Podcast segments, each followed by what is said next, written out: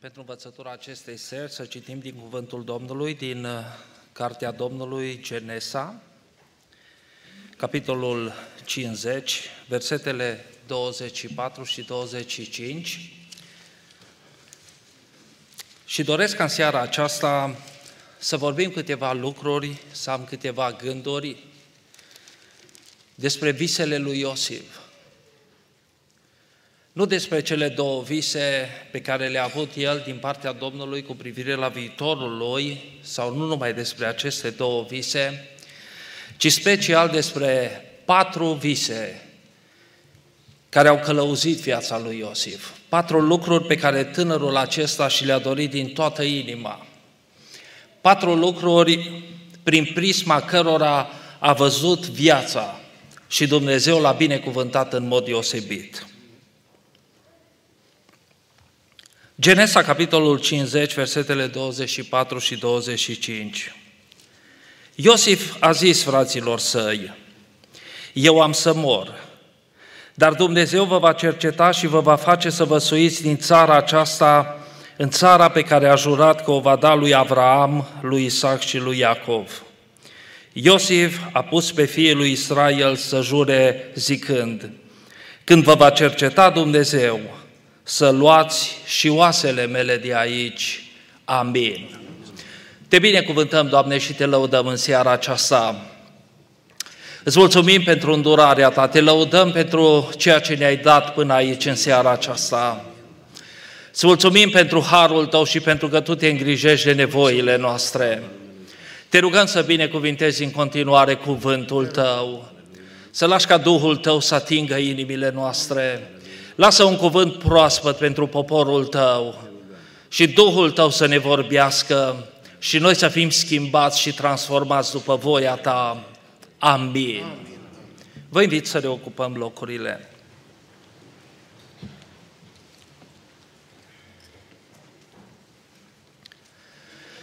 Este o bucurie pentru mine să fiu uh, în seara aceasta împreună cu dumneavoastră la închinare și Doresc să vă aduc salutări de la Biserica din Gießen, din Germania, unde slujim.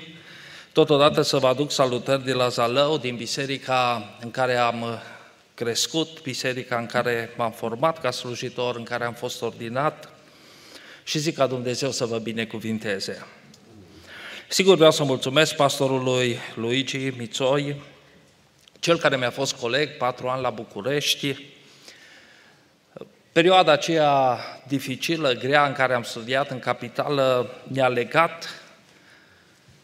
Au trecut mai bine de 30 de ani de când uh, ne-am cunoscut prima dată, s-a legat între noi o prietenie și am fost împreună zilele acestea la retreat, împreună cu un grup de familii minunate, binecuvântate, și nu mai spun acum seara pentru că i-am spus zilele astea că îi mulțumesc pentru că m-a adus pentru prima dată în Germania, în America din Germania.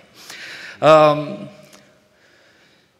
mă bucură revederea cu familia lui, mă bucură revederea cu pastorii cu care ne-am văzut acolo.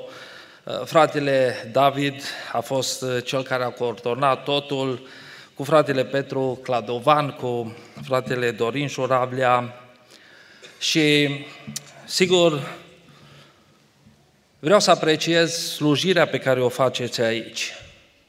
Vreau să sunteți o biserică de referință prin lucrările pe care le faceți, apreciez acest sanctuar minunat, extraordinar, în care vă adunați, lucrările pe care le faceți, Mă bucur să-i văd pe frații aceștia pe care i-am văzut de multe ori online și pe fratele Dan cu care ne reîntâlnim, pe fratele Losneanu, fratele Sabi Damșa din uh, Sălaj, Sălăjan de al nostru, cu care ne-am întâlnit. Cred că ultima dată ne-am întâlnit la pașapoarte, era să punem de o slujbă acolo la Zalău, atâția pocăiți ne-am întâlnit uh, uh, într-un loc public.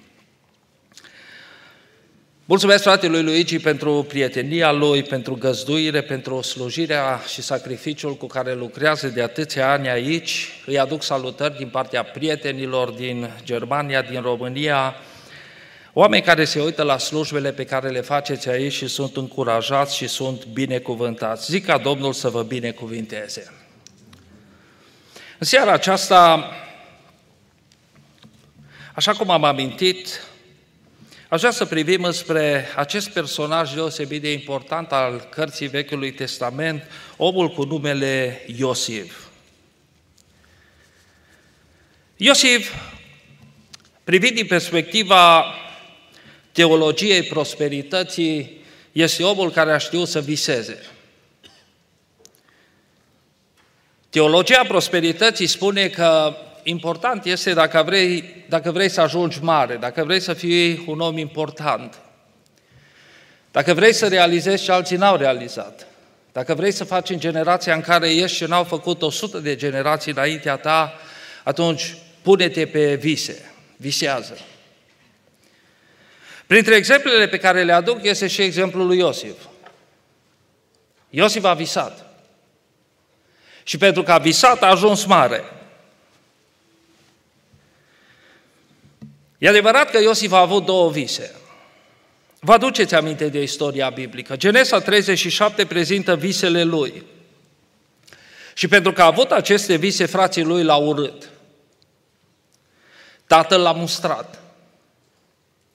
Dar aș vrea să observăm câteva lucruri cu privire la aceste vise. Aceste vise Iosif le-a avut în timp ce dormea, nu în timp ce gândea. Apoi aceste vise Iosif le-a primit de la Dumnezeu, nu din dorințele lui, nu din visele lui. Și am toată convingerea, citind istoria biblică, am această convingere neclintită că nu Iosif a dus la îndeplinire aceste vise, ci Dumnezeu din ceruri. Mă întreb, la ce se gândea Iosif în fiecare zi? Mă întreb ce îl frăbânta pe Iosif în fiecare zi. Mă întreb care erau planurile lui Iosif în fiecare zi. Pentru tineri și pentru vârstnici, pentru cei mici și pentru cei mari, pentru cei așezați în înalta societate și pentru cei mărunți, care am crescut în familii modeste. Există o întrebare. Cum de Iosif a ajuns din închisoare prim-ministru? Ce structură avea băiatul acesta? Ce gândea băiatul acesta? Eu cred că Iosif n-a avut vise pentru gloria lumească. Eu cred că Iosif n-a avut vise să ajungă mare. Dar găsesc în Biblie, în Cuvântul lui Dumnezeu, faptul că Iosif a avut cel puțin patru dorințe, patru vise, patru lucruri la care a meditat, la care s-a gândit. Primul, Iosif a visat să fie neprihănit, nu celebru. Când Iosif era acasă la tatăl său, tatăl i-a făcut o haină pestriță, o haină specială. Și Biblia spune că Iosif avea nu numai o poziție specială în inima tatălui, dar avea un comportament special.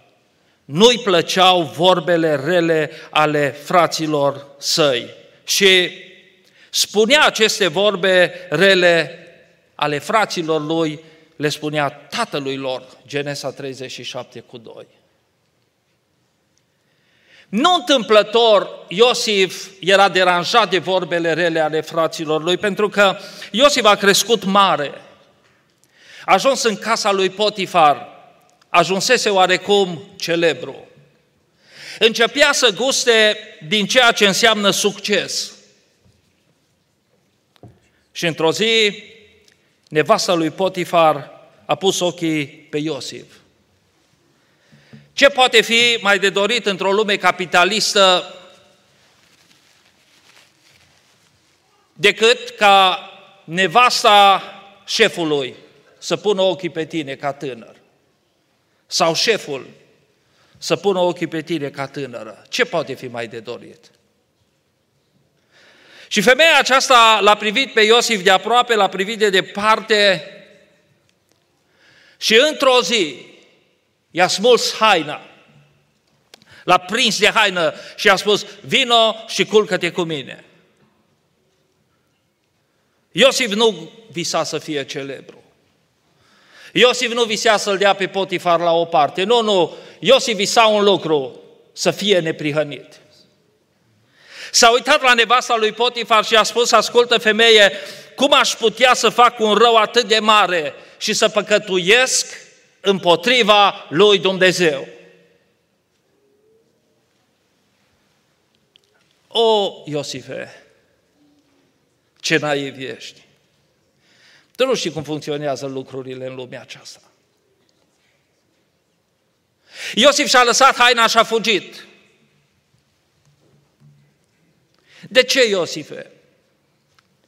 De ce dai cu piciorul în șansa vieții tale? E adevărat că e păcat, e adevărat că nu place Domnului, e adevărat, dar dar Iosif, asta e șansa vieții tale, ai visat atâta vreme să fii celebru, te-au vândut frații, unde a fost Dumnezeu când tu erai în groapă și ei se înțelegeau să te omoare? Iosife, unde ai fost când te-au vândut frații tăi? Și ai fost plimbat dintr-un târg în altul și ai rămas puternic. Unde a fost Dumnezeu? Acestea sunt întrebările care îl frământă pe Iosif? O, nu, nu. Iosif își lasă haina și fuge. Și plătește scump pentru că Iosif are o teamă sfântă de Domnul și el nu vrea să păcătuiască. Vreau să vă întreb, dragi tineri, dragi vârstnici, frați și surori, prieteni ai bisericii, avem noi visul acesta prioritar în viața noastră să nu păcătuiesc. Să nu păcătuiesc, indiferent cât costă. Păcatul meu este în primul rând împotriva lui Dumnezeu.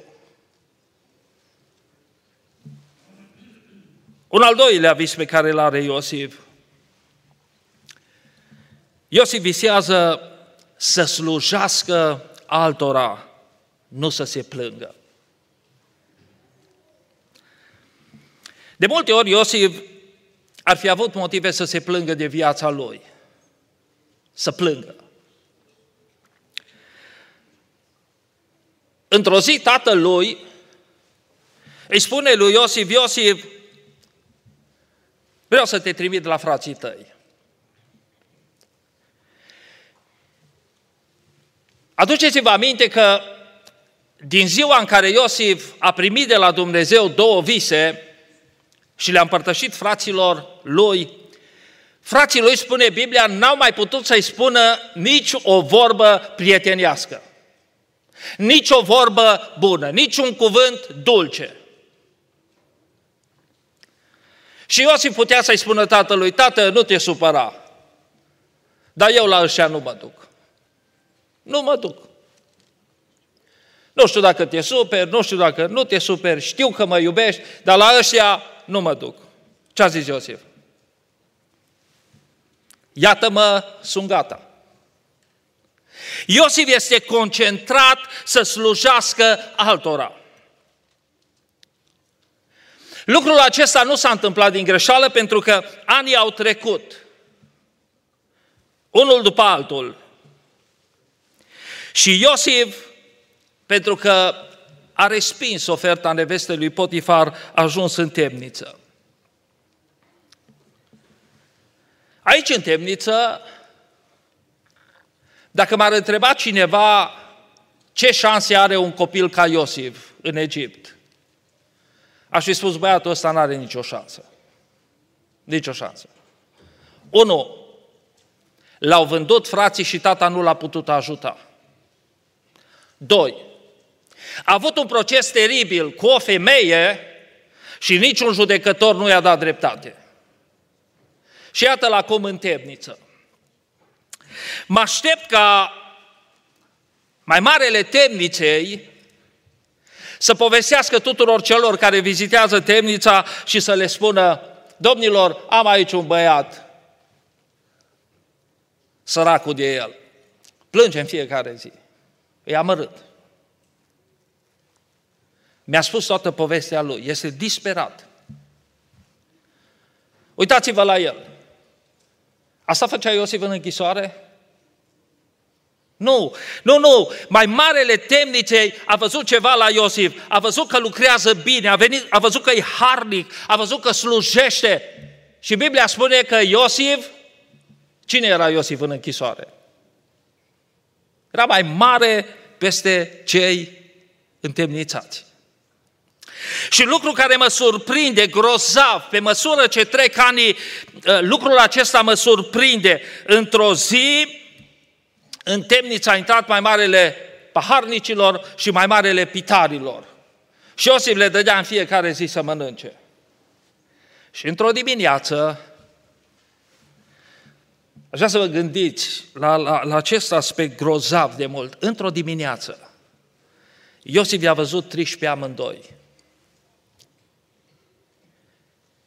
Și a întrebat, Genesa 40 cu 7, pentru ce aveți o față așa de posomorâtă azi? Ce s-a schimbat la voi? Care-i problema voastră? Și mi imaginez doi, doi oameni de stat, doi demnitari care se uită la un copil și se întreabă cum de ne vede ăsta că suntem triști. Și cred că au vrut să scape. Dar Iosif nu-i lasă, Iosif le zice, nu, nu, nu, vreau să știu de ce aveți o față așa de posomorâtă astăzi, ce cu voi, ce s-a întâmplat? Și pe rând își spun visul. Vă aduceți aminte. Și lucrurile se întâmplă în tocmai cum le-a spus Iosif. Dragii mei, îmi place de Iosif are ochi pentru alții. Nu se plânge pe el, dar îi înțelege pe alții. Se uită la ei, le vede fața. Vreau să vă întreb, vreau să ne întrebăm astăzi, de câtă vreme nu ne-a mai întrebat nimeni de ce avem fața tristă? De câtă vreme n-am mai văzut pe nimeni care fața tristă?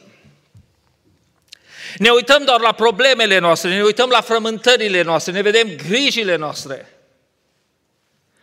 Mi-aduc aminte de vremea când, într-un an, biserica noastră, printre candidații de botez, au fost două femei care știți cum s-au întors la Domnul?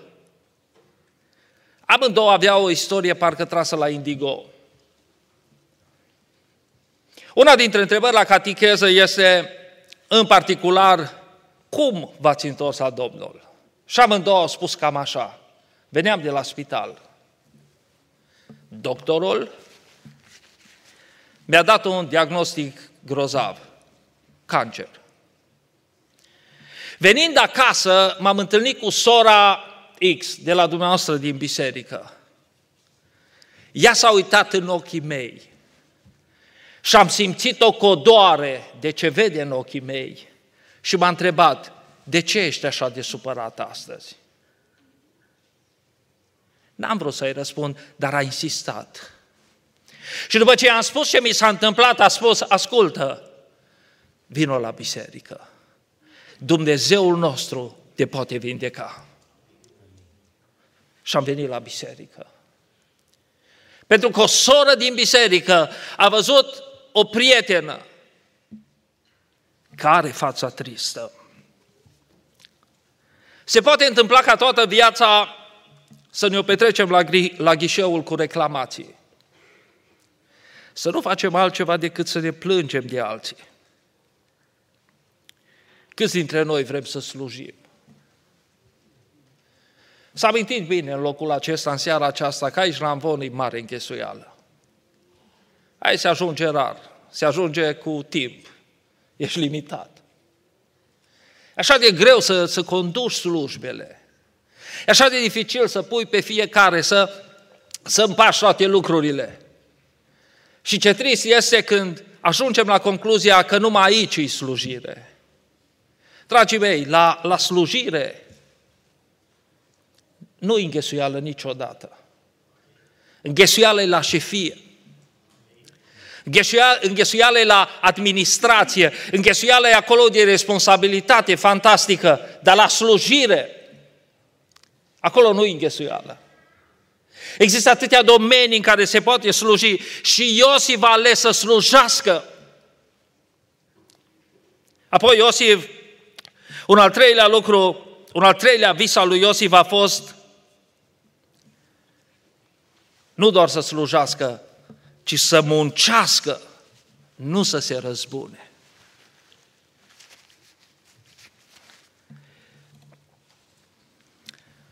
Când Iosif a fost în țara Egiptului, când a ajuns în țara Egiptului, cred că Iosif era hotărât să muncească. Nu știu dacă dumneavoastră vi-l închipuiți pe Iosif fiind în târgul de sclavi. Istoria vorbește mult despre statutul de sclav în Egipt. Dacă vi-l închipuiți pe Iosif legat, în timp ce patronii de sclavi, unul după altul, se duceau prin târg să vadă sclavii, să-i vadă cât sunt de tineri, cât sunt de corpolenți. Nu știu dacă vi-l imaginați pe Iosif uitându-se în ochii lui Potifar și gândindu-se, să vezi tu când o să ajung eu prim-ministru în Egipt. Credeți că așa s-a întâmplat cu Iosif? Credeți că la asta a visat Iosif? Eu nu cred. Eu cred că Iosif avea gândul acesta să muncească. Nu răzbunarea era în ochii lui, nu dorințe de mărire, de glorie lumească, ci dorința de a munci. Când l-a cumpărat Potifar, Iosif a ajuns în casa lui și știți ce spune Biblia despre statutul egipteanului? Potifar, după ce l-a avut pe Iosif în casa lui, Genesa 39 cu 6. Egipteanul a lăsat pe mâinile lui Iosif tot ce avea. Și n-avea altă grijă decât să mănânce și să bea. Iosif a dorit un singur lucru, să muncească. După ce a ajuns prim-ministru în Egipt, știți ce a făcut Iosif? M-aș fi așteptat ca Iosif, după ce ajunge prim-ministru, să o caute pe nevasta lui Potifar, să, să dea cu pumnul în masă, să strige în țara Egiptului, unde e nevasta lui Potifar, împreună cu Potifar. Unde sunt judecătorii care m-au trimis la închisoare? Credeți că asta a făcut Iosif? Nu.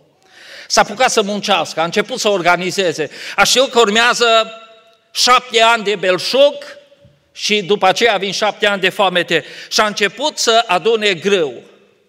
Și cred că la început ei numărau grâul probabil cu sacii.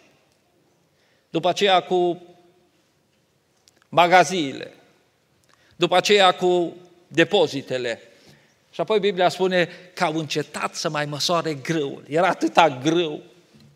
Au încetat să-l mai măsoare. Iosif a muncit, a muncit, a muncit. Sigur, am două întrebări. Cum a rezolvat Iosif problema trecutului său și să fie așa de harnic în Egipt. Totuși pe Iosif l-au vândut frații lui. Totuși, lui Iosif i s-a făcut o mare nedreptate. Din stăpânul casei lui Potifar a ajuns întemnițat. Și unii dintre noi avem următorul răspuns. Așa era Iosif. Nu-l ducea capul. Iosif, Iosif nici măcar n-a înțeles că l-au vândut frații. Iosif nici măcar n-a înțeles că nevasta lui Potifar a vrut să-i facă rău. Iosif n-a înțeles. Sau așa era Iosif. Iosif era de o bunătate fantastică. S-a vorbit în seara aceasta frumos despre, din cartea Samuel, despre mersul la biserică, la închinare. Și uneori avem tentația avem tendința să credem că alții nu sunt ca noi. Numai eu, numai eu am durere în suflet când mi se iau drepturile. Numai eu mă simt așa de frustrat când mi se face nedreptate. Numai eu, când ajung în locul în care n-ar trebui să fiu, aș vrea să mă răzbun. Dar Iosif nu, nu, Iosif nu era așa. Dragii mei, am citit în Biblie și am descoperit ceva. Iosif a avut atât de mari probleme la acest capitol. Iosif a trebuit să treacă peste ceea ce i-au făcut frații. Și nu i-a fost ușor. Și gândurile lui Iosif întotdeauna s-au îndreptat spre Domnul, nu spre visele lui. Iosif nu s-a uitat spre visele lui, Iosif nu s-a uitat spre dorințele lui, ci Iosif s-a uitat spre Domnul.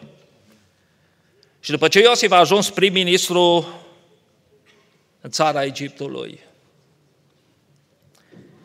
după ce i s-au născut, i s-a născut primul fiu. Știți cum i-a pus numele primului fiu?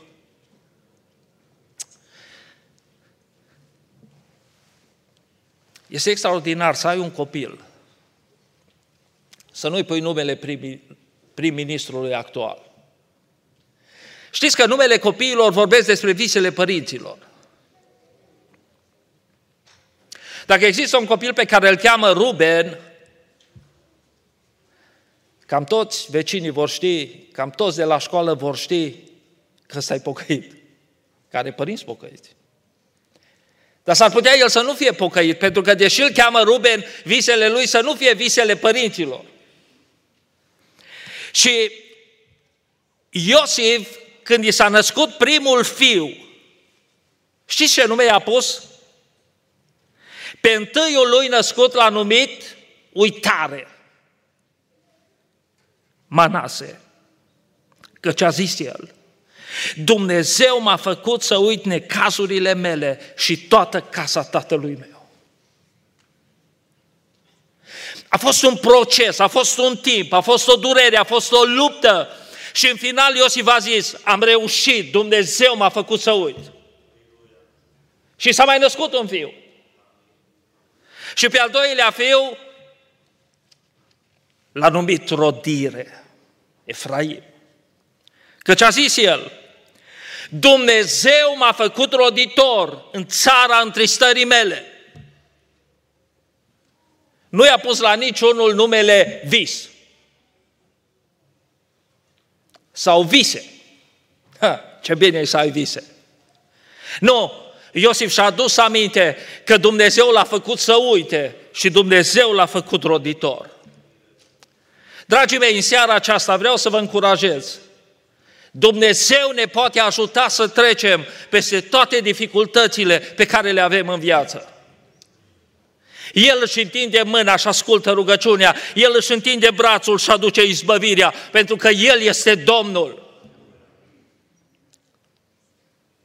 Dar mai am o întrebare. Cum a rezolvat problema răzbunării? Răzbunarea e atât de dulce. Răzbunarea este ușor să nu o execuți atunci când ai putere.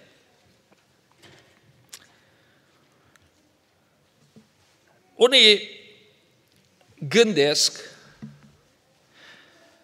că Iosif, fiind așa diferit nici măcar n-a știut că frații lui au făcut răi. I-au făcut rău. Avem și astăzi oameni de treabă, așa cum se numeau frații lui Iosif. Și probabil frații lui Iosif din vremea modernă se așteaptă ca Iosif să le mulțumească pentru ce au făcut, că de nu-l vindeau ei, n-ajungea el mare în Egipt. Asta e, asta e foarte interesant. Dar Iosif i-a îngrijit pe, pe frații lui ani de zile. Și Biblia spune că într-o zi a murit bătrânul lor tată. Și frații lui, exact ca am vis, s-au dus, s-au aruncat cu fața la pământ înaintea lui și au zis, suntem robii tăi.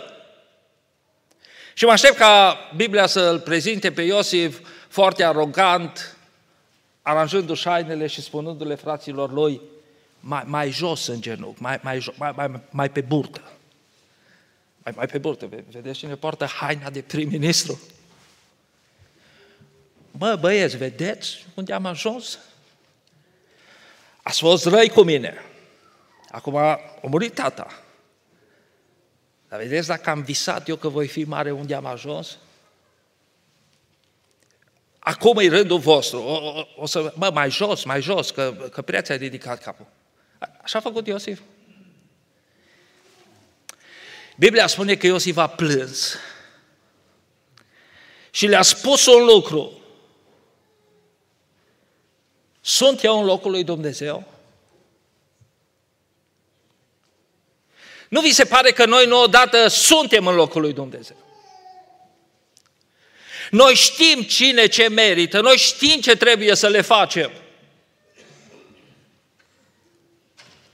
Iosif nu s-a bucurat de plânsul lor. Când ei au venit și au spus, suntem robii tăi și pasajul acesta din Genesa 50 arată durerea, ă, ei mai mint încă o dată în fața lui Iosif. Și Iosif trece cu vederea aceste lucruri. Dar știți ce descoperă aici? Că Iosif aduce câteva lucruri în discuție. Iosif nu a uitat, nu a uitat ce i-au făcut frații. Nu, nu, Iosif nu uită. Deși unii spun că a ierta înseamnă a uita, Iosif n-a uitat. Iosif nu îi întreabă, dar stați un pic, despre ce vorbiți? De ce? De ce sunteți voi robii mei? Cum adică a murit tata? Așa face Iosif? Nu. Nu, nu, pentru că a ierta nu înseamnă a uita. Apoi Iosif știa că frații lui i-au făcut rău. Iosif nu era naiv. Iosif le spune, voi într-adevăr ați vrut să-mi faceți rău. Dar Iosif vede mâna lui Dumnezeu în istorie și spune, ascultați-mă, Dumnezeu a schimbat răul în bine. Apoi Iosif știe că el este judecător, Dumnezeu. Nu caută pe nevasta lui Potifar, nu-l caută pe Potifar. Iosif nu se răzbună, ci promite fraților săi protecție și mângâiere. Vreau să ne întrebăm în seara aceasta cu multă responsabilitate cum ne raportăm noi la răzbunare.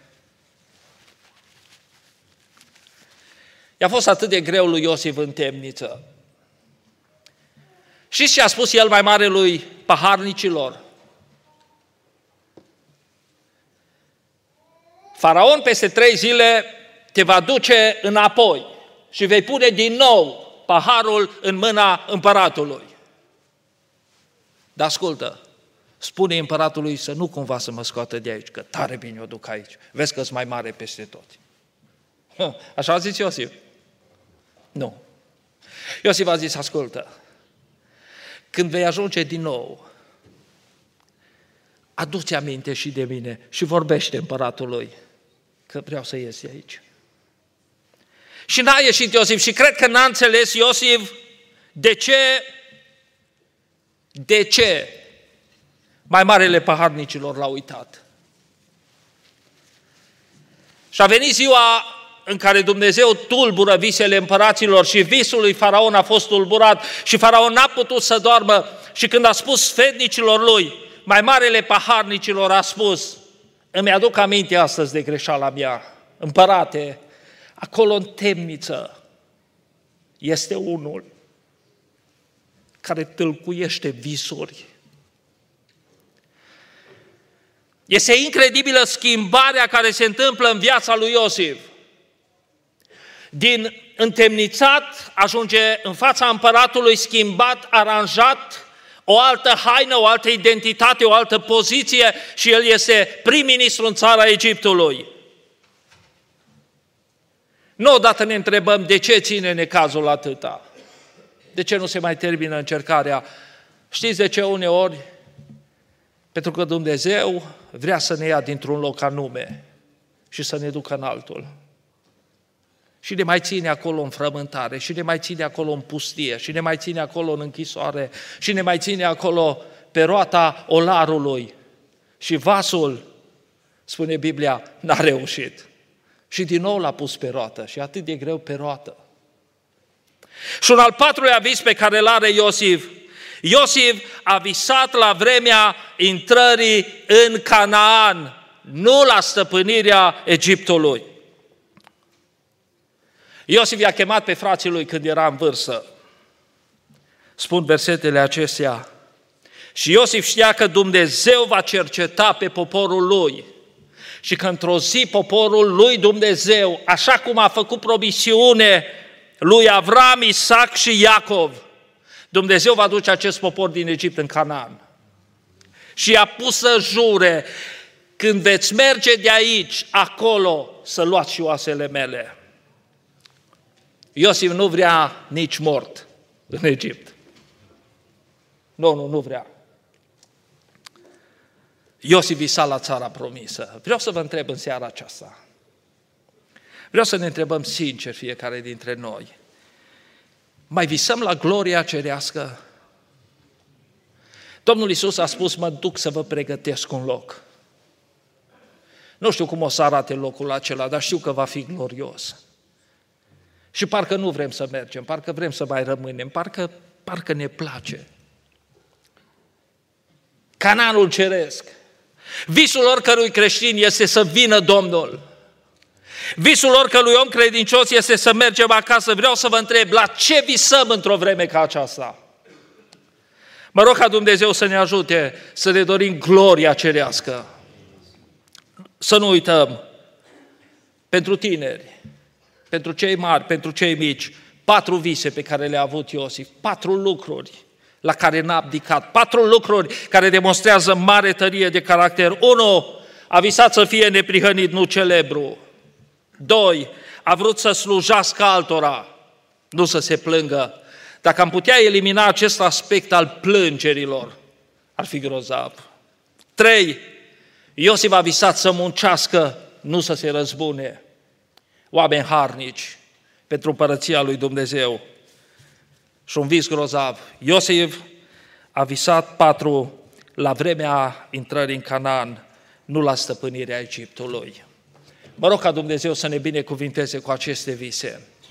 Mă rog ca Dumnezeu să ne dea har, putere, propășire. Binecuvântarea Domnului să rămână peste dumneavoastră, peste bisericile noastre, pentru familii, peste familiile noastre.